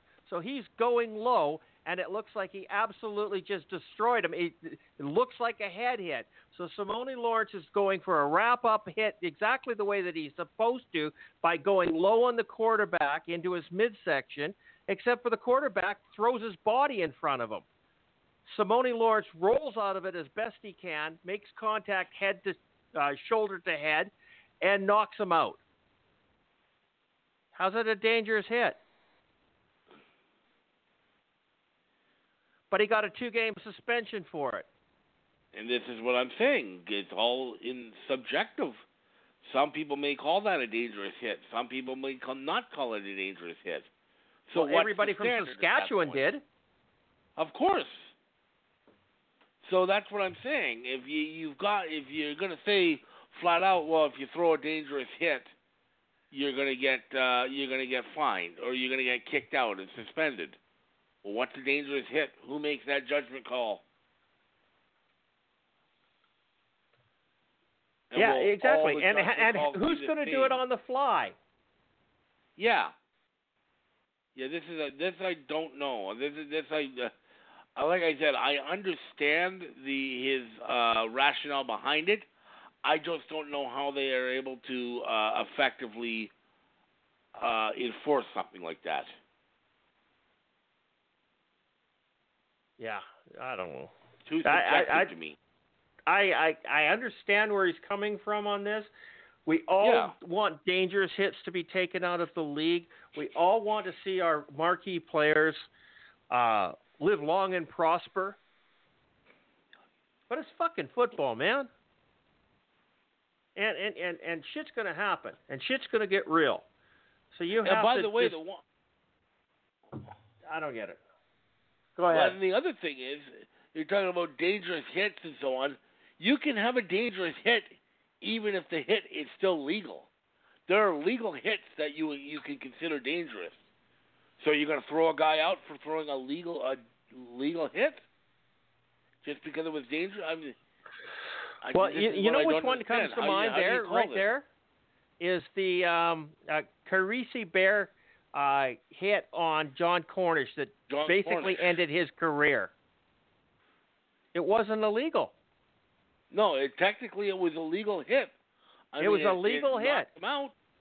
Knocked him out, ended his career. Jon never came back and played football properly again after that. Is it a hit Mhm. that I, I, I, I- I would like to see in the CFL? No, we don't want to see that. I basically straight armed him.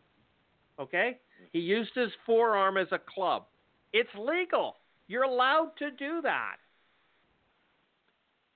But, you know, oh my God, no, you can't do this. Look what they did to Jon Cornish. Well, yeah, I'm sorry. I'm sorry that that happened, but this is football. You cannot make every play illegal just because one of your fancy guys got got hurt by it. Did I want to see Jon Cornish out of the league? No, absolutely not. Do I give a rat's ass about uh, Kyries Hebert? No, I think he's scum. But he didn't deserve to be a villainized, villainized the way that he was by that hit. It took Jon Cornish's career away. I'm not arguing that. Is it a good thing? No, it wasn't. Jon Cornish was a good thing for the CFL. It was a sad day when that happened, but it wasn't illegal. He may have got a penalty. I don't remember. But I will argue that. I, I remember that play ev- forever. I remember it. I saw it so many times. Was a, it was a legal hit.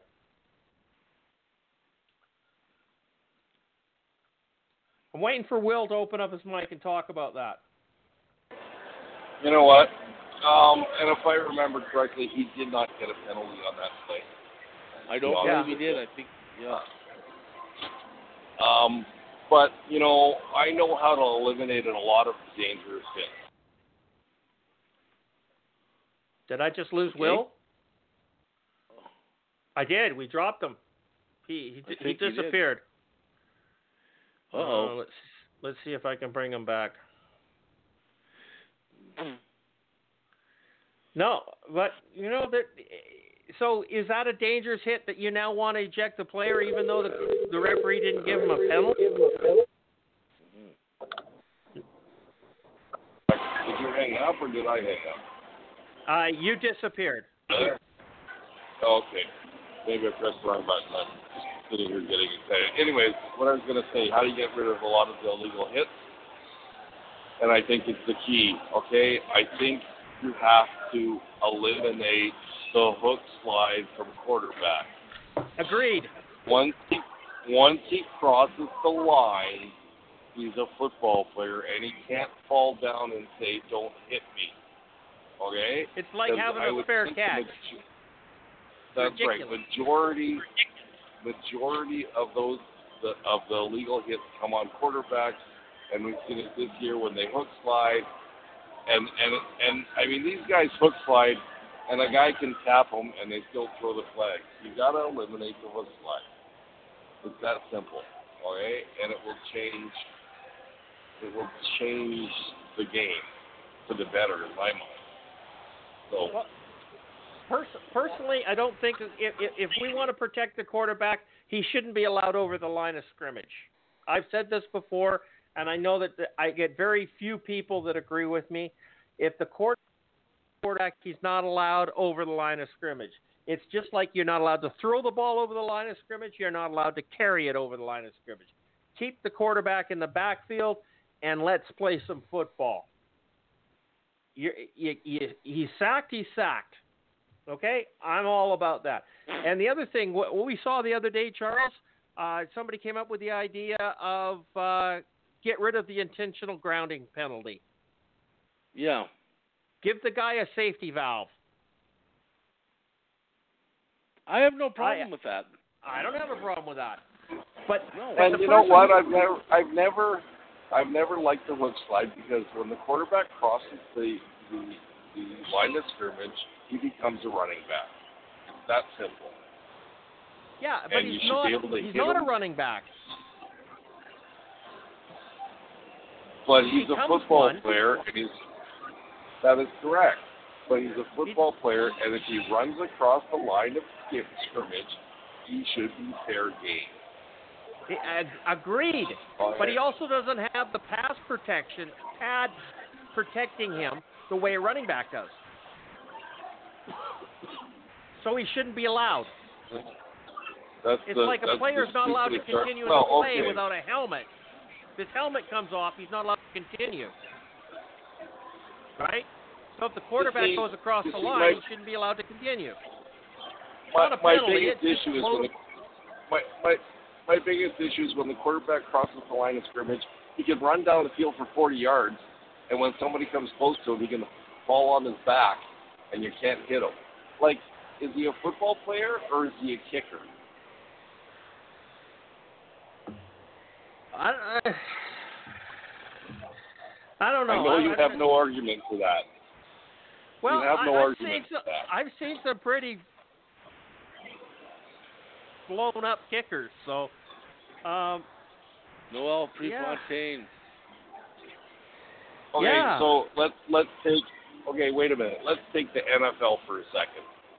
You've why? got Ben Roethlis, Ben Roethlisberger, who's six foot five and has played the game at 260 pounds, and he's an mm-hmm. athlete. When he runs down the field, he should not hook slide. He should run over people. Period. All right, Okay. but he doesn't. He's bigger falls than down. some linebackers. That is correct. Okay, I'm not going to argue. Can't argue with that one. That's 100% correct. But th- the point is, is that we we either decide what to do with this or we don't, and, and and it's not up to us. I mean, we're just we're just fans. We're not even media type people. We're just fans of, of this game. I personally don't want to see quarterbacks injured. I think that the game sucks when you've got your backup quarterback who is now your number one. Okay? And that's happened how many times? Five, six times so far this year in the league. But how, what was your count, Charles? Five teams or six? I believe it's six now. Six teams have lost their number one quarterback. Is that does that make for exciting football? Are we all excited to go and um, Jonathan Jennings play football? Uh, you know, Vernon Adams, the, the Vaj. Oh, oh, we should, we got to talk about that later. Um, any of these pl- dropped that any of these players any of these players So playing football these quarterbacks these backup quarterbacks right now are not exciting okay? Maybe nick arbuckle is right now because i actually i think he's he's a lot better quarterback than what most people think he is. Um, for the most part we want to see the number one quarterbacks. We want to see bo levi mitchell playing football we want to see Jeremiah Masoli playing football. We want to see Zach Collaros playing football. Okay, we do. We honestly do. So how are we going to protect them from from getting hurt? Well, I agree, Will, with Will 100%. The hook slide is what's dangerous, but letting them run down the field as a running back is dangerous as well. I still say that the only way to stop this from happening, the, the destruction of high end quarterbacks, is not to let them go over the line of scrimmage. It's just call the play dead. It's dead. It's not a penalty. It's not anything else. It's just the ball, the, the, the play's over. You, you run across the line of scrimmage and throw the football, it's a dead ball. You you run across the field with the ball in your hand, it's a blown dead, right there. And and and how can he get hurt? Well, of course he can get hurt. He can get. Darian Durant got hurt and he was just standing there. Nobody even touched him. So it, it, it, it's football. You're not going to be able to bubble wrap these guys, but in the same token, No. is you have to do what you can do to protect them. And I, I'm leaning towards the whole concept of the not letting them over the line of scrimmage. But I agree. If we, you got to remove the hook slide. Any any player that hook slides is opening themselves up to a brutal hit, and there's nothing they can do about it. There's no defense. Yeah, I agree. So- I mean, uh, we saw that before with uh, what's his name? Everybody, Um, yeah. everybody. Yep. The hook slide almost makes things more dangerous. Well, it is. I mean, who was it? Buck Pierce, wasn't it, who said that he'd never do it? Yeah. There's a couple. There's more than a few quarterbacks out there that said Mhm. they will never hook slide. Look how that turned out for him, though. Yeah, but he got pummeled from behind. It wasn't hook slides that took took Buck Pierce out.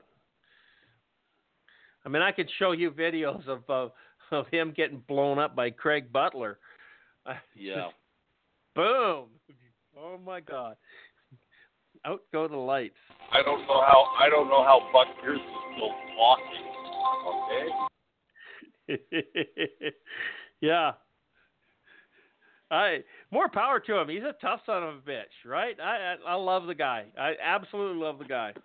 He's a he's a beast. Okay, so that's uh, this all came on this. Craig Dickenson wants to immediately reject dangerous hits. I call bullshit. I'm I'm not I'm not on this one. Who just phoned me from Alberta? Is this Phil? I don't know. What? I We didn't know. lose Will again, did we? Yeah, Phil's calling in. Phil's calling in. Just a second. Phil. I'm going to open up that mic. He just had to get in this conversation. He just couldn't stand it anymore. Phil, how you doing, brother? I'm Hello, pretty Phil. good. Chris, hey guys, Christopher, Christopher.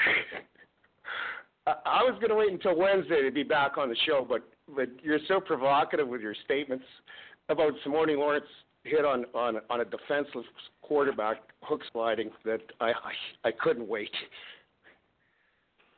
I, I I'm not going to debate the ridiculous notion that Simoni Lawrence was trying to hit Zach Collaros square in the chest and wrap his arms around him. Uh, Come but- on. Work with me here. but uh, I just wanted to bring up, I I just love that that NCAA rule that they, they've adopted, uh, where uh, I'd, I'd sure like the CFL to have a look at it. Uh, in, in the NCAA, uh, plays are, are reviewed automatically by a command center for Yes. a uh, targeted hit, and uh, they, they eject players during the game. If it happens in the second half, a player loses the first half of the following game. And it's I think it's working really well in the NCAA. And and in the CFL they could do it mid-season because it would it would pass the CBA smell test because nobody's going to lose a game check over it. And uh, I so I I think the players would would ad- would ad- adopt it easily, and and I I think it would uh, bring some safety to the game. You guys go ahead and discuss it. I just I just wanted to get on and and and add that to the conversation. Welcome back. We've missed you. Yes. Thanks, Melissa.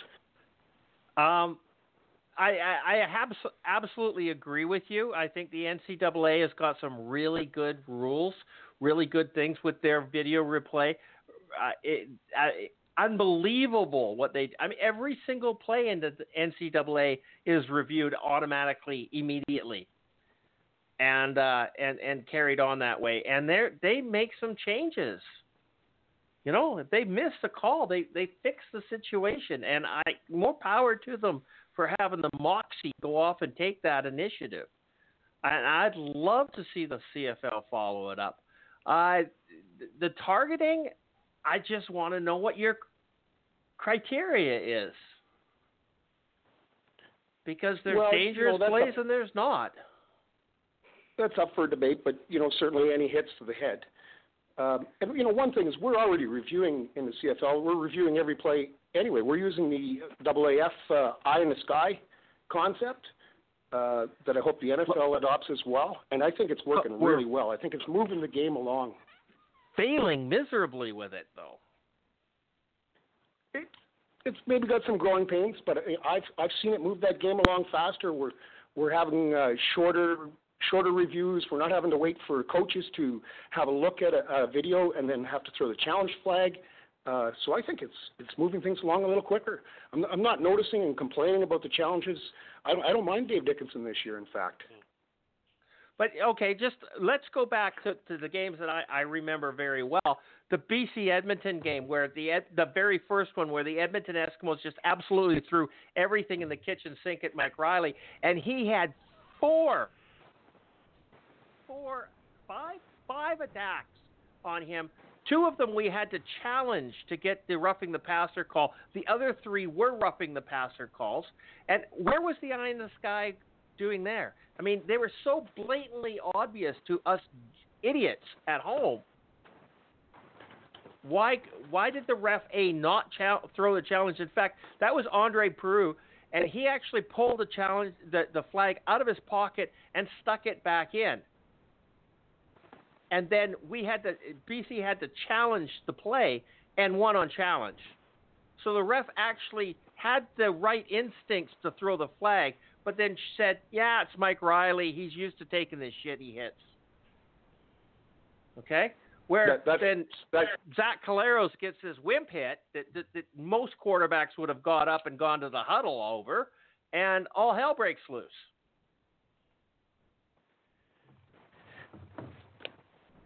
That first game you mentioned is, is an example where it wasn't working, and and uh, I got it was kind of strange how the CFL they didn't uh, they didn't do a lot of big news release, releases on uh, on launching that uh, the eye in the sky concept, um, and I think they were just testing it in early weeks, and certainly it didn't test out very good in that first game between BC and Edmonton. No, not at all, eh? Nope. Yeah, that was a really poor example. You're you're right, Christopher. So you know it, and, and that's not the only case. There's it's happened numerous times where we on this program. I don't know how many times we say, "What the hell's the eye in the sky supposed to be doing here?" Because it's not doing what it's supposed to be doing, and they they either do it or they don't. You know, don't do it half-ass. Don't do it for some teams and not other teams. Don't you know? We've gone over and over and over this in past years that that video review should be done by three independent parties at one time, and the majority rules. I like okay? that. Okay, totally separate. They don't get to discuss it. They've got a button that goes yes or no, and they look at the thing and they go penalty. You know, and and and two out of the three say it's a penalty, then it's a penalty or it's not a penalty, or or it's a touchdown, or it's not a touchdown, or whatever. Do three independent judges hit the button one way or the other, yes or no, on or off? It's binary. I've always liked that one. I, I've noticed a few incidents this season when the uh, the challenge flag was about to be thrown or was just thrown by the coach, and the referees come over to him and say, "Oh, you don't have to throw it. They've already challenged. They've already looked at it in in uh, Toronto, and uh, we're going to change the call." And That actually happened in and- the Lions game the other night. yes, yep, yeah, and I've noticed that a few times, at least three times this season, and uh, and it sure shortens up the the telecast for sure, and and keeps the game moving. And I agree. Anything to. I want the game right. I don't want the game fast. I don't want the to to risk the the the problem is is that we TSN right now is is calling the shots on the time frame of these games. Okay? Bottom line, there's no arguing that. It's TSN is calling the calls. It needs to be within the three hours for them to put it on their window. I don't have a problem with that. You're going to spend forty million dollars on my football league every year. I, I'm okay with that. But I'm not prepared to speed up the game at the risk of not making it correct. I would mm-hmm. rather take 10 minutes and get the call right, and, and that's an exaggeration, of course, than not to. And I've always had this problem with coaches' challenges. I think coaches' challenges, they should have as many challenges as they want. If they get them wrong, it's a delay of the game penalty. If you're so sure about your challenge, throw the flag. But you know you're going to risk moving your team back 10 yards or move the other team up 10 yards. But you should be able to challenge every single play if you need to. Mhm. But the officials, I would agree if it wasn't if it wasn't the for that officials contact. should get it right in the first place. Yes. I would completely agree with that, Christopher. If the CFL hadn't adopted the uh, the five year the five yard uh, contact rule or the, uh, the contacting receiver after five yards, and uh, even receivers that are way away from the play, uh, I think uh, we went too far there a few years ago, and I know they backed We off did? on it mid-season. Yep, I believe we did. I really do. Oh, nobody's I- I- arguing that one. Yeah, I, I think we, we messed up our league at that time, and then we've never fixed it up again. And I would like to go back to what the NC, the way the NCAA is calling it, especially, and and and more towards the way the NFL is calling it as well. Let let them fight a little bit more downfield. Our our our uh, passing percentages are way too hard, high right now in, in the CFL, in my opinion. Um, and I, I don't think there's a, a reason to give those receivers so much of an advantage that they have. That's a good point. Mm.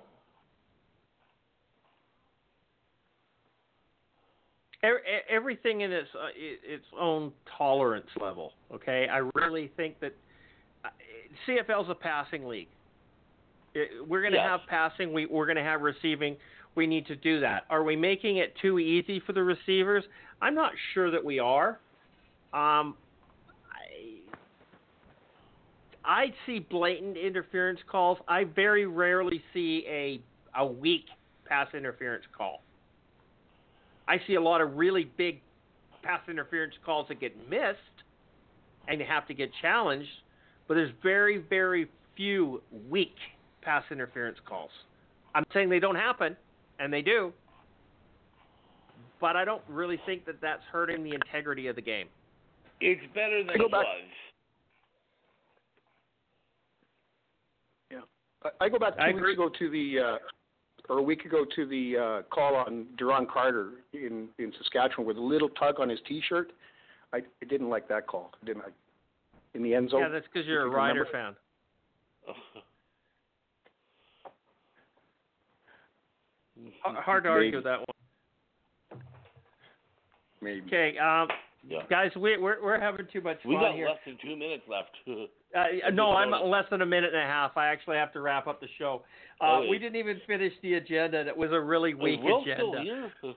Will, Will's still here. Yeah, he is. He's got his mic closed, muted. Uh, I, I'm going to have to wrap it up real fast here, guys. This has been uh, Let's Talk CFL podcast, episode number 378. I've been your host, Christopher Jones. Uh, very good to hear Phil back.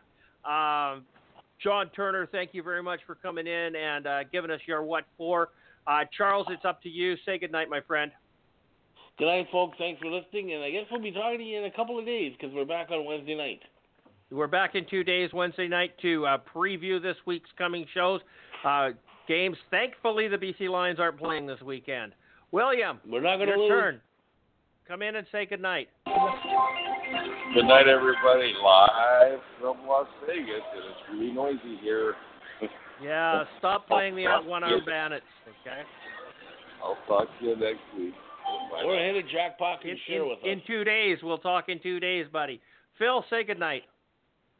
Hey, good night to everybody who's listening to the show, and, and great to talk to you guys again. Okay. We'll talk Yep. to you on Wednesday, buddy. You t- take care. Cheers, everybody. Right.